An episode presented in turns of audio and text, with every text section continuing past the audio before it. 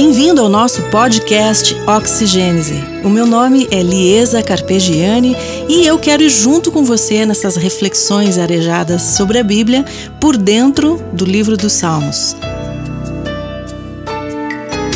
O nosso salmo de hoje é o Salmo 2.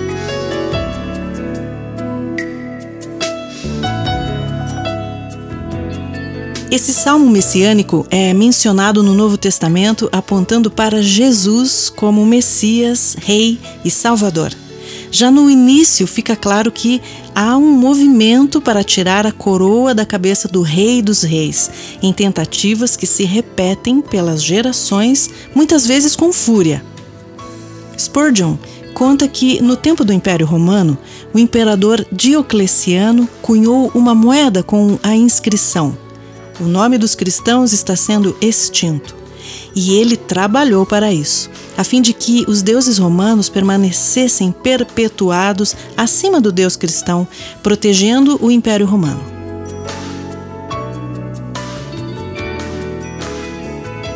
Mais de dois mil anos se passaram e Deus continua sendo Deus, habitando templos vivos, não construídos por mãos humanas, abençoando e sustentando seu povo, sempre perto daqueles que o buscam de verdade.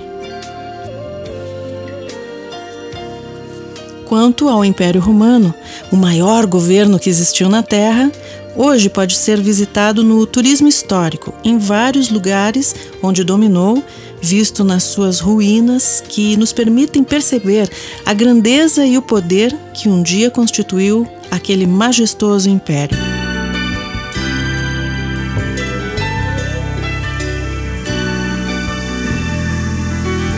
A motivação para essa fúria contra Deus e seu povo é o amor ao pecado que faz as pessoas preferirem se livrar de Deus, de Sua palavra e de seu povo. Assim, se sentem livres para abraçar o pecado sem freios morais, sem as virtudes que a Bíblia nos ensina. O pecado faz querer andar fora das fronteiras do amor de Deus. O pecado faz embotar o entendimento de que o fardo de Cristo é diferente do mundo, porque ele é leve e o seu jugo é suave. Ele nos chamou para sermos livres, mas livres de verdade. Quando a pessoa não quer mudar sua conduta perante Deus, ela muda sua teologia, inventa ideologias, adaptando uma religião aos seus interesses.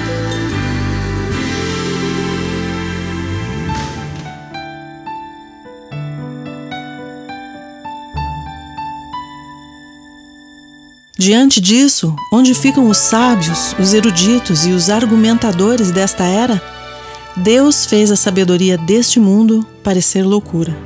1 Coríntios 1, versículo 20.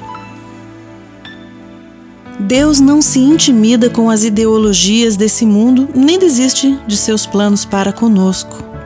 Foi assim com o salmista e rei Davi, com Moisés, com Jacó, com cada um dos discípulos de Jesus, com o apóstolo Paulo e com a gente também.